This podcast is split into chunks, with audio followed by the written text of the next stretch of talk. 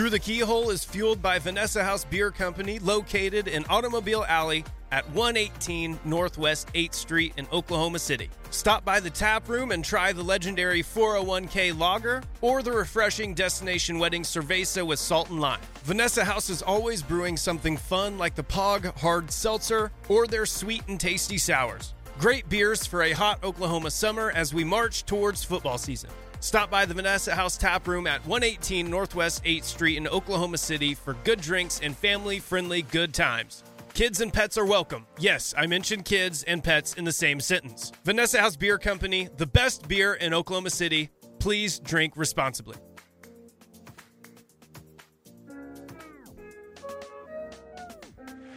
Hollywood! Lights!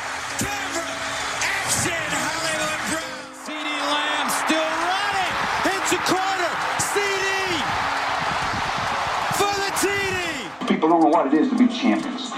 Oklahoma invented it. Hey, what's up, y'all? I'm Alan Kenny, co host of Through the Keyhole, fueled by Vanessa House in Oklahoma City. And it's time for my annual Red River Shootout show with Bomani Jones, uh, host of ESPN's The Right Time, as well as HBO's Game Theory with Bomani Jones. Let's go ahead and welcome him on. Bo, how you doing, man? Hey man, all good over here. How about yourself? well, you know, you and I have been doing these uh, shows for a long time now, man, every year. And uh, this is the first time uh, the roles have been uh, reversed here with the way OU's coming into this game. I mean, I'm trying to think of when the last time was that Oklahoma came into this game unranked. Is it what 2009? Yeah, probably. If yeah. not then, 2005. Yeah, that's what we're looking at. So, I mean, something like that, right? I think it'd be 2009, probably, you know. And uh, yeah, you know, coming off OU's coming off like just a you know blistering defeat at the hands of the uh, TCU Horn Frogs last week. That was uh, over, oh man, within about five minutes. Um, I, I need you to explain to me. I mean, you know, I realize that maybe you're kind of off the Texas narcotic at this point, but you do have some experience, right, with like the process of watching these, you know, coaching Oh, yeah. eras start and stop. I mean, you know, OU's had three coaches since 1999, and one of those was a fairly seamless transition, you know, from Bob Stoops to Lincoln Riley. I, I, I need you to walk me through this process. Like, what am I going to be feeling? Well, I think the thing that makes this probably so strange for Oklahoma fans is that this was still kind of supposed to be part of the same transition. Like we're still staying in the House of Stoops in order to do this. Like I think it's one thing that's interesting about Venables is that when he left, it's easy for us to forget right now, but it was time for him to go. Like he's a really good coach, but I don't think that anybody was really that upset at that time because it was like a it's about time for this guy to go. It's about time to bring somebody back in. Now, how good of Oklahoma's defense has been since he left, that, that's a completely different discussion. But I don't think anybody thought it was going to be the case where you're giving up 55 at home, right? Like that is, I mean, Oklahoma's been as unbeatable at home in the last 20 years as just about anybody has been. I don't think anybody saw that part happening. So the question becomes for Oklahoma is, what's supposed to be different about the Venables era, except for the fact that you weren't looking for different. You were kind of looking for the same. Like you didn't change coaches because Yeah. something was wrong. You changed coaches because the guy went and got another job. So, like, what exactly do you do from there? What are the problems that Venables is probably seeing himself as having to try to fix? Like, I don't have great answers for those questions, but I know that feeling of what it had to be like to watch TCU march up and down on you at home, and you're like, we have we've never felt like this before. Yeah, well, technically we were playing at TCU, but the Oh, that's right. But the week Sorry, it was it was Kansas State. Kansas marched on you State. Yeah, I mean, My so it's one, one. It's not exactly that different, honestly, man. Uh, yeah, that was kind of, I think, the. Uh, you know, Venables was supposed to get in and fix the defense, but maybe it's just a longer fix than people were expecting. You know, I mean, I guess here here's one question though that I have for you because I think, you know, I know you and I have talked offline a little bit about it, but like how upset should Oklahoma fans have been about Lincoln Riley leaving? Like set aside whatever we've seen five five games into the Brent Venables era. Like how big of a loss for the program do you think Riley was? Well, it's an unprecedented sort of transition. He and Brian Kelly in the same offseason, leaving jobs like they left four other jobs where they did not go to school, right? So you could go back and look at, say, Johnny Majors leaving Pittsburgh to go to Tennessee, right? Right. Like there's a pull there, right? And normally when you have these sorts of things, there's some sort of pull. It's the reason why people still have the dream that Dabo will be dumb enough to take the Alabama job after Saban retires, right? Yeah. It's like the idea of the pull. But there never been anything like this. On top of it, you had this happen un- in an unprecedented way in a time where guys can just leave, right? And so Yeah. your soon to be great quarterback just leaves and goes with him. That wouldn't have been a real risk at another point, at a previous point in time, if this sort of thing would have happened.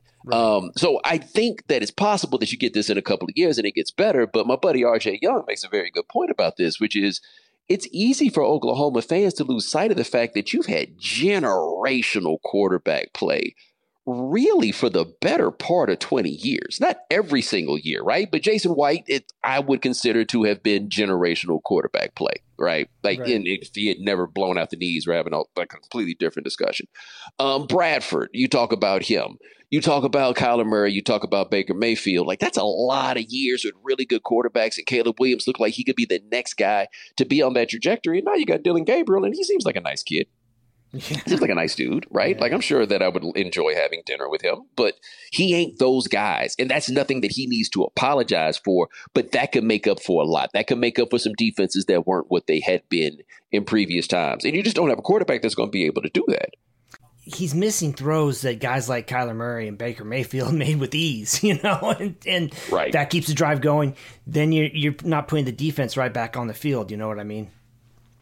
Yeah, I mean, it's just Texas had good quarterback play literally for 16 years in a row, from 94 to 2009, from the first year of James Brown to the last year of Colt McCoy. They had good quarterback play. Now, don't get me wrong, that didn't always mean they have good football play, but they always had good quarterback play. And man, it hits you when suddenly you don't have that anymore. And so there'd been a couple of hiccups there, but Stoops had always been good at figuring out in the time of that hiccup what it is that we're going to do to get this straight. Stoops is also make maybe underrated somehow when we start thinking about like that pantheon of Hall of Fame level coaches. It can be easy for us to forget just how good he was and a revolutionary figure in the Big 12 by hiring Mike Leach. Like he is that guy. It matters. You're asking for a lot, man. And so Oklahoma, when you really go back and look at it, I think it's easy to forget, they've had all this success for literally no good reason. Like there's nothing about Oklahoma that you can point to to explain why it is they've been so good, other than wait, they really would like to be very good. They're still fighting off that dust bowl, baby. They want to be great. But that's it. There's no built-in advantage to being the coach at Oklahoma. And so you're gonna have some years maybe where this winds up happening. It's just been a really long time since they've had one of these. yeah, yeah. That's part of the thing, though, about Oklahoma is you mentioned that institutional will. Like Oklahoma's kind of an anomaly in the sense that you know there's not a big in-state recruiting base. You got Dallas, maybe I don't know, a couple couple hours south of Norman. Uh, you know, and Dallas. I mean, that's a tough one because you got a lot of different schools feeding off that plate. You know, I mean, like it's just. uh uh, I mean, you know, looking ahead, that's got to be something that going to be on Oklahoma fans' mind. I guess is what I'm saying as they as they transition to the SEC, right? Yeah, well, I think the question is going to be is this going to make it easier for you to get players out of Atlanta and out of Florida? Which is, to me, these two recruiting, and this is the same thing for Texas, by the way, because they got to figure out some way to get players from outside of Texas. Because geographically, the cool thing about coaching Texas is it's in Texas. The problem is Texas isn't close to anything right? This isn't a driving distance from anybody else. But Atlanta, weirdly, is kind of a no man's land. Like, don't get me wrong. If Georgia wants the best player out of Atlanta, Georgia's probably going to get the best player out of Atlanta, but they don't always want the best player out of Atlanta or all those guys that are there. OU has recruited in Atlanta over the years and done, you know, fairly decent. Like on top of my head, these aren't like the greatest players in the world, but like they got Shard Choice out Yeah. of Atlanta. They got, I think, Duke Robinson's a guy that jumps out. But mm-hmm. Oklahoma's always been able to recruit nationally, which is why I think they'll do well when the SEC comes because they have the infrastructure in place to get these guys from these other spots. But they had to make both of those schools. I thought had to make the move to the SEC to get players because once A and M came into Texas. The rest of the SEC was like, ooh, players. Like when Greg Little was the number one player in Texas and went to Ole Miss, everybody had to look around and be like, yo, what, wh- where are we supposed to get guys? Right? Because you're not going to get the best player in Louisiana. He's going to go to LSU. You're not going to get the best player in Alabama. He's going to go to Alabama or Auburn, depending upon what part of the state he's in. Texas has never tried to recruit Florida, so they're not really going to get those guys, though Oklahoma abs- ab- absolutely has done that and made those moves. And so for the new world order for them is going to be how do we get these guys in the footprint of the SEC and stop the drain of basically the best players in Texas going to the SEC West and going to Ohio State? How do you do that? And to me, that's where the future of all of this happens to lie. And you know it had to be a big deal for Texas to give up all that power they fought so Yeah. hard to counterproductively get into Big 12 and then decide to go somewhere. I mean, the biggest, to me, the biggest insult to Texas in particular, maybe somewhat Oklahoma, but not really, but the biggest insult to Texas is nobody in the SEC was threatened by the idea of letting them in. Right. Yeah. Keeping in mind that Texas has always been threatened by the idea of letting Houston into the Big 12. The SEC was like, Texas, oh, yeah, we're good. yeah, it's funny. I was because I was talking with uh, Steven Godfrey about this, and he was kind of mentioning he kind of looked at like, you know, a lot of times when the SEC has made these moves, it's been like with a plus one. You know what I mean? Like, Yes. we're bringing in Texas A&M, and okay, we'll take Missouri. You know, St. Louis, eh, fair enough. And he's kind of like, we'll bring in Oklahoma, and we'll take Texas. It's like, eh, well, I mean, yeah, this is a little bit different, but still, you know, like like you mentioned, nobody was thinking, oh no, here comes Texas into the SEC. Like, and you know, I guess you know, looking back at the last what 10, 12 years, I mean, you kind of understand, right? Um, Yeah, what's, But- what's, what's there to fear about them at this point? yeah. No i got you. I got you. But i guess so i guess uh, i mean so in in that respect is do you do you look at venables? I mean like let's set aside what he's necessarily doing on the field this year. I mean would you rather have a guy like venables running the show for you going into the sec or would you rather have a lincoln riley Well, let us not forget you guys weren't that pleased with Lincoln Riley when he headed out. He he's a bit flawed, right? Like it's easy to go back right now and be like, "Oh, we lost Lincoln Riley," but it, yeah, he is a bit of a Leach guy in the sense that, man, how come we can't play no defense? like, like what exactly is going on that stops us? You know, and Alex Grinch was, look, you can put together a defense at Wazoo, you can put together a defense, right? Like, and I don't think he had bad defenses there necessarily, but man, coach of defense in the Big Twelve is a monster, and that is actually where I do wonder if there will. I don't want to say if advantage is the right word, but it'll be interesting to see how Texas and Oklahoma play defense in the SEC because honestly, they've had to deal with a level of schematic excellence that they're not going to have to deal with in the SEC. Like the SEC is getting it done more so on the basis of players. Now, Yeah. whether they're going to be able to get the dudes at scrimmage that are going to be able to get it done, I'd feel better about Oklahoma doing that than Texas, right? But that's where I think it's going to go. And that's what I think it's going to come down to with Venables, man. If you can win these games at, at the line of scrimmage, everything else is going to wind up taking care of itself. Right. And see, that's the funny thing is that, you know, I think that you're the only person that I've talked to, like, nationally who, like, looked at the situation with Riley and was like, you know, he's not exactly, like, all he's cracked up to be in the sense that, you know, you can go into the Big 12 and, you know, you got a great quarterback like Caleb Williams, a Kyler Murray, you know, you can kind of roll it, roll it out there and, you know, have a great offense and that's good enough. But man, there were so many cracks that started showing up that last season there. And that's what Venables is inherited. We have to keep in mind. I think that's the hard part for people to think of is they don't pay enough attention to Big 12 football to be able to look at OU and realize, you know, Lincoln might have sold high on what it was that he had done. His best success were with the other guys' teams. And I don't care if he was there on the staff or not. That's Bob Stoops, right? Yeah. Like his best success was with the other guys' teams. And then what do you do now, right? Like now it was your chance to kind of put it together. So he goes to USC. And I mean, look, you take Lincoln Riley and put him on that campus, it's a much easier sell. And now they got a reason to keep the best players in California. And then once you can do that, like it's not going to be nearly as difficult. But he was not this this job that Venables was handed was not a it's not as great a job as one would think. It might be a great job a couple of years down the line, but I do feel confident in saying they're going to be able to get players. And once they can get players and they get that quarterback, everything else takes care of itself. Oh, okay. That makes me feel better then. All right, man. Uh, well, let's talk. it's funny because I look at Texas and I'm like, I'm not sure they're going to be able to get players. Really? Now, see, like, I figure, uh, you know, it seems like a lot of people think the. I mean, look, Texas. First of all, Texas has always been able to get players, get highly rated guys. You know, I you know, and especially Developing the- them. Yeah, exactly, exactly right. Or like I kind of think, I don't know. I've always kind of had this theory that like the Texas ends up landing a lot of guys who want to be Texas football players, but they don't necessarily want to play football for Texas, if you know what I mean. You know, like, Yes. like, like they're not exactly getting the guys who are like, man, you know, I'm going to Texas so I can get to the NFL and you know win a bunch of get like. I think there's a lot of like kind of like selling the Texas experience and network, you know, afterwards. And that's not necessarily the kind of guys who are you want to necessarily go to war with when you're trying to win national championships, you know.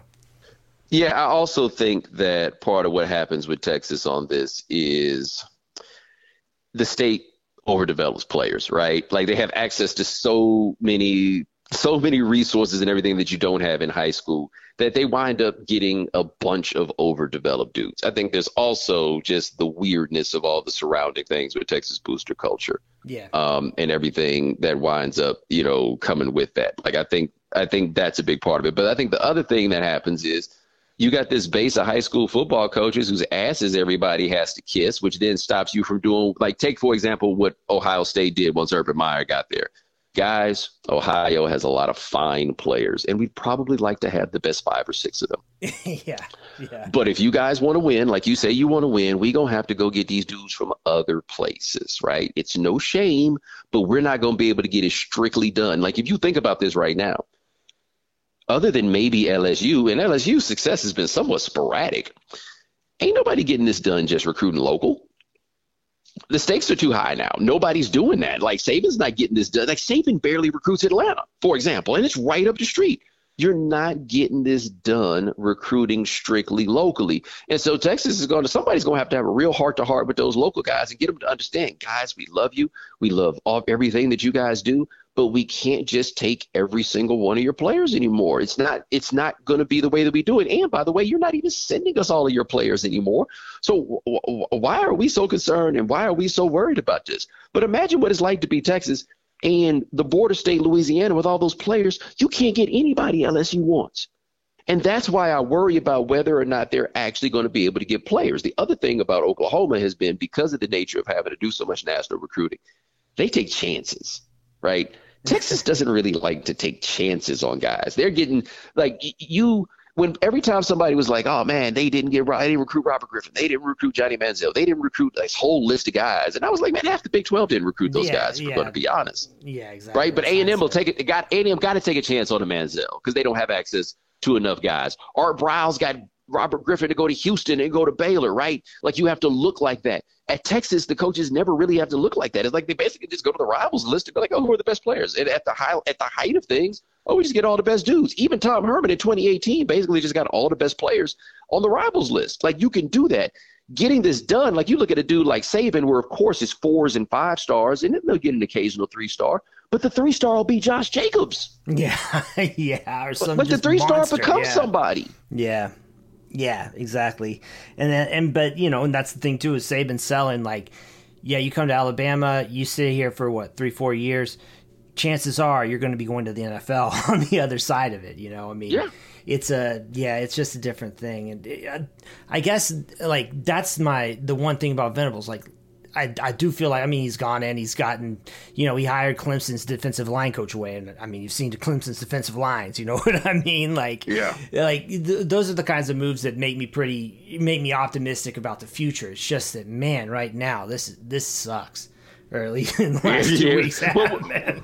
Well, we gonna figure out exactly what kind of recruiter Venables is because I say they're going to be able to get players, but the one trick bag about Clemson is they really haven't recruited at the high level that you would think. Where they recruited at the high level was quarterback, and they had Yeah. two quarterbacks that are going to be better than anybody that they'll ever get again, and that's nobody's fault because they had generational Right. level talent at quarterback. But I just look, man, even John Blake got players, right? And the whole point of getting him there was to get players, but he left. I mean, we can overstate a bit that what impact he had on the 2000 team because it's not like he recruited Heupel or anything like that, right? But there was a foundation there that was still set for them to have players when Stoops finally showed up. And I think one way or another, they're going to figure out how to get players. But Oklahoma also has typically done well recruiting players in California. Now, that's where the Lincoln Riley thing's going to stink. I'm like, yeah, good luck with that now. Yeah, yeah. Well, yeah, we'll see. We'll see. I mean, I don't know, man. I kind of feel like I like the idea of selling the SEC in California too, though, man. Like, because you know those Pac-12 teams, man. I mean, I've been watching. I, now I've watched more Pac-12 this season than I have in like ten years, you know. But man, those Pac-12 teams, they're just not good, man. So I guess we'll, No. we'll find out. We'll find out. Um, No, and by the way, Texas should have quarterbacks for at least the next three, four years. Should. Yeah. Well, yeah. So you're you're not an Arch Manning truther. No, because the the reports that I've about him, and I try to avoid getting all invested in recruits because it's unfair to the kids. Um, but if the issue with Archie is we don't know if he can get it done on the move, he's toast. Yeah. You know, now this boy with the mullet, I'm I, I am intrigued by him, right? Like if, if the if the strongest argument you have about him is he couldn't beat out C.J. Stroud, well, okay, that doesn't look nearly as insulting as it did. Right. Yeah. I mean, and I mean, the early things I've seen from Ewers, Ewers is goodness, man. He's got an arm. Uh, I mean, he slings it. So uh, the the Manning thing will be it will be interesting though because it, it's such a just kind of an odd thing. You know, you wouldn't expect him to, to be going to Texas, but I guess you know, I mean, the Sark thing really sold him. So uh, Yeah, you know. and, and, well, you know, like look, it's it's Sarkisian, but I mean, there's a reason why they call that man seven win Sark. yeah, exactly. And by the way, that was seven wins Sark at what I think might be the most underrated job in the country. Like Washington is there's a reason why he got fired for winning seven games at Washington. You should consistently win nine games or more at Washington. Consistently. Because I mean Petersen got players to go there. Uh, generations before Sark got players to go there you should be able to get players to go play at Washington because there's only so many places for the California boys to go, and the dudes that's, you know that are in Washington or around there, you're going to get those. Like I don't care how much money Oregon has, Washington should be better than Oregon three out of five years. Like that's the way that it should be. And Steve Sarkisian won seven games a year there. I don't know what the most realistic expectation is, but hey, if Archie thinks that Arch is best suited to get to the NFL playing for Steve Sarkisian, then I guess that's the move that he's going to wind up making. I also think somehow they must think it's going to be less pressure at Texas, and I would love to introduce that boy to Chris Simms so he can Yeah. understand just what this might turn into. Yeah, I mean that's the thing that I don't I don't quite get is man. I mean this is the most kind of like you know uh, publicized recruitment that we've seen in a long time. Player effect, you know, putting him in that fishbowl, you know. Whew. Yeah, but I mean, but also Ewers might also like quietly be the best thing for him in a way. Yeah, Um, because remember this, Peyton Manning was like third or fourth string when he first got to Tennessee. Now, of course, that's a different era. Um, but maybe that's what it'll wind up being. I'm not sure. But by the time Arch winds up getting the job, young man, you better be ready to ball, man, because these expectations have been thrown up so high. And by the way, it's so wild. He's not even like it's not even like he's Peyton's kid, yeah, right? He's he's the kid of the wide receiver. yeah. Let's talk a little bit about uh, about game theory and uh, the right time, man. Like I wanted to one thing I wanted to like commend you for is right. I lo- like game theory. I, obviously, I loved it, man. And you know, I mean, I'll tune in every week. But here's the thing, man. Like at the end of the show, when I'm watching the credits go by, like I'm looking at your writers' room, man. I'm seeing names like Tommy Craggs and Rod Morrow. I mean, these are guys that like I mean, this is a whole new venture, and I mean, like, I really commend you, like, for thinking outside the box in that in that sense. I mean, you know, and bringing these guys in who are clearly really talented and really thoughtful dudes, like, but they're not, you know, your typical Hollywood writer room or what have you. You know what I mean? Yeah, no, our charge from the top was to put together a non traditional room and figuring out what that looked like when you, I mean, I'm non traditional enough, right? Mm-hmm. So I barely know anything about this world. But, like, for example, when Rod sent in his packets, and his packets are great, I was very, very concerned about the idea that people thought I was just trying to hire my friends. And they were like, Right. nope, we're hiring him. You know, like it was a it was a push from outside this. Tommy was the same thing. HBO was really big on the idea of hiring Tommy, and my outlook on all of it was if you can write, you can write, and then we can figure out the format. And we had some infrastructural issues last season that honestly made it to where we probably will be a lot better with those guys this go round because our processes are going to be better and everything else. Our head writer this season, I believe, is 28 years old. um, Yeah, and he's great, and he's excellent. Dude named Zach Rice. He's really, really good. And so, yeah, when we're coming in on this one, it's not a room that looks like these other places. Because what I, my charge and what I'm asking everybody to do, and I recognize this is going to be somewhat difficult, is I need it to look like you didn't write this. Because people know what my bars sound like, right? Like I'm going to come to you and I'm going to give you my ideas and give you an outline and give you what I'm thinking. But I want this written in a way that I can get up there and I can just talk about it and it sounds something similar to what it is um, that we're doing right now. And yeah, that's the way that we're going about this. Like, if this show sounds like other shows, then what's the point of having me? There's none. And so we're really trying to figure out how to make this something unique and how to make this something that is really true um, to the voice I have. Because I told this story in interviews before that when I looked at the deck that was sent to me before I did my first call about whether or not they wanted me to host the show, because the show existed before me. And I told them, I said, hey, this deck, not for me. It's a comedian's deck. I'm not a comedian. This show, perfect for me. And the reason that you need me to host this show is that sports fans take this too seriously. And you can't, if you think you're going to have somebody come in here just cracking jokes about this thing, they're not going for that. You need somebody who they take seriously, who can also tell the jokes. And I believe that I'm the only person on earth that can do this for you. Not that I'm the most talented person on earth, but there's just a very narrow overlap on this Venn, Venn diagram. And I'm the person that can help you do this. And that's what we're trying to bring, you know, bring to life on this. And so I think our season two is going to be much better than our season one was. And I'll be honest, our season one exceeded just about every expectation I had. Like I went back and watched it uh, the other day, and I was like, oh wow, this is better than I remember. was Trail of Sneers your idea? Trail of Sneers is a Tommy Craggs' original, I believe. um, the whole and see, this is the best part. Yeah, that the best part actually about like that whole museum was like we were trying to figure out what the first episode would be, and I looked at the calendar and I was like, Selection Sunday, let's do something on Coach K because we needed something that we could do a deep dive on, but that we could start working on two months in advance which is not that easy, right? And so I'm on the phone with James Davis, my executive producer, who I've known for now 21 years. And I'm just talking about the idea, just how Duke and Coach K have terrorized Black America for decades. And James says, What if we come up with a museum exhibit about Coach K terrorizing Black America? And so then we go from there and we send that back to the writers. And the writers come up with all their different ideas of what we put in the exhibit. And then I'll always remember the first day that we op- op- got into the office, I'm at a boardroom and they're presenting the schematics to me. And it's the first time I've ever been in a meeting where everybody's looking at me to see what my reactions are except I have a mask on. And so they're all terrified. yeah, exactly. yeah, up there like Darth Vader or whatever, man. Yeah. Well, yeah, they can't tell. They can't tell. I, exactly. But I'd never, I'd never been in a meeting where anybody ever gave a damn about what I thought. Ever. oh man. Well, like, Bo, I just want to say, man, like I've been listening to your stuff for a long time now, and uh, I have, and honestly, it has made me so much smarter listening like talking with you interacting with you listening to your shows. And not only that but the people that you attract into your orbit like guys like rod morrow or you know i mean the stuff that you and, and domonique foxworth are doing right now. And i knew domonique from other stuff but you know what i mean? Like giving him a chance to have that kind of platform.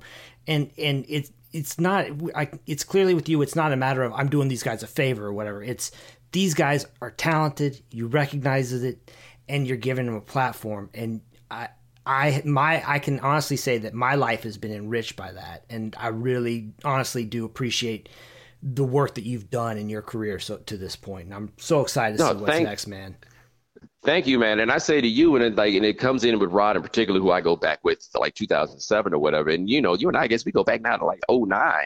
Long time, you know, but this is the thing about it is in 09, I was hosting local radio, right? Like I'm, and I'm not like I'm hosting local radio in Philadelphia.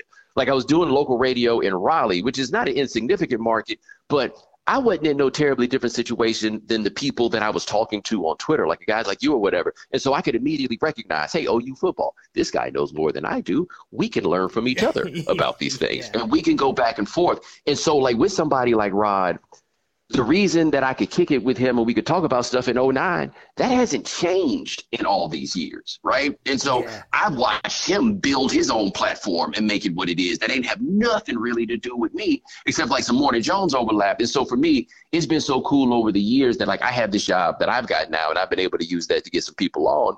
But also, I'm looking at what everybody else has managed to pull off. And, you know, when I look back at like from 09 to 11, really the circles of people that were all together, we all like it just wound up being a fascinating collision of a lot of things where all our orbits came together and we just had this really creative collective. And I'm, I mean, I hope this isn't presumptuous of me to say, but I feel like I was fortunate in the sense that I could be the central node to Yeah. bring a lot of these people together, right? Like it was, it just, Exactly. it's like, like we had game night at my house. You know what I mean? Yeah. Uh, I'm so thankful that you uh, take time out to talk with me every year for this show. Uh, love chopping up college football with you, man. OU Texas and all that, and everything else under the sun, man. So thanks so much for joining us today, man. No, no problem, man. I will talk to you soon. All right. Thanks again to our guest, Bomani Jones of ESPN HBO. Make sure to check him out on the Right Time podcast and season two of Game Theory. And if you like what you're hearing here, subscribe to our Patreon account at patreon.com backslash through the keyhole for just $4 a month to get access to our paywall shows on college football and the Oklahoma Sooners. For Through the Keyhole, I'm Alan Kenny. Take it easy.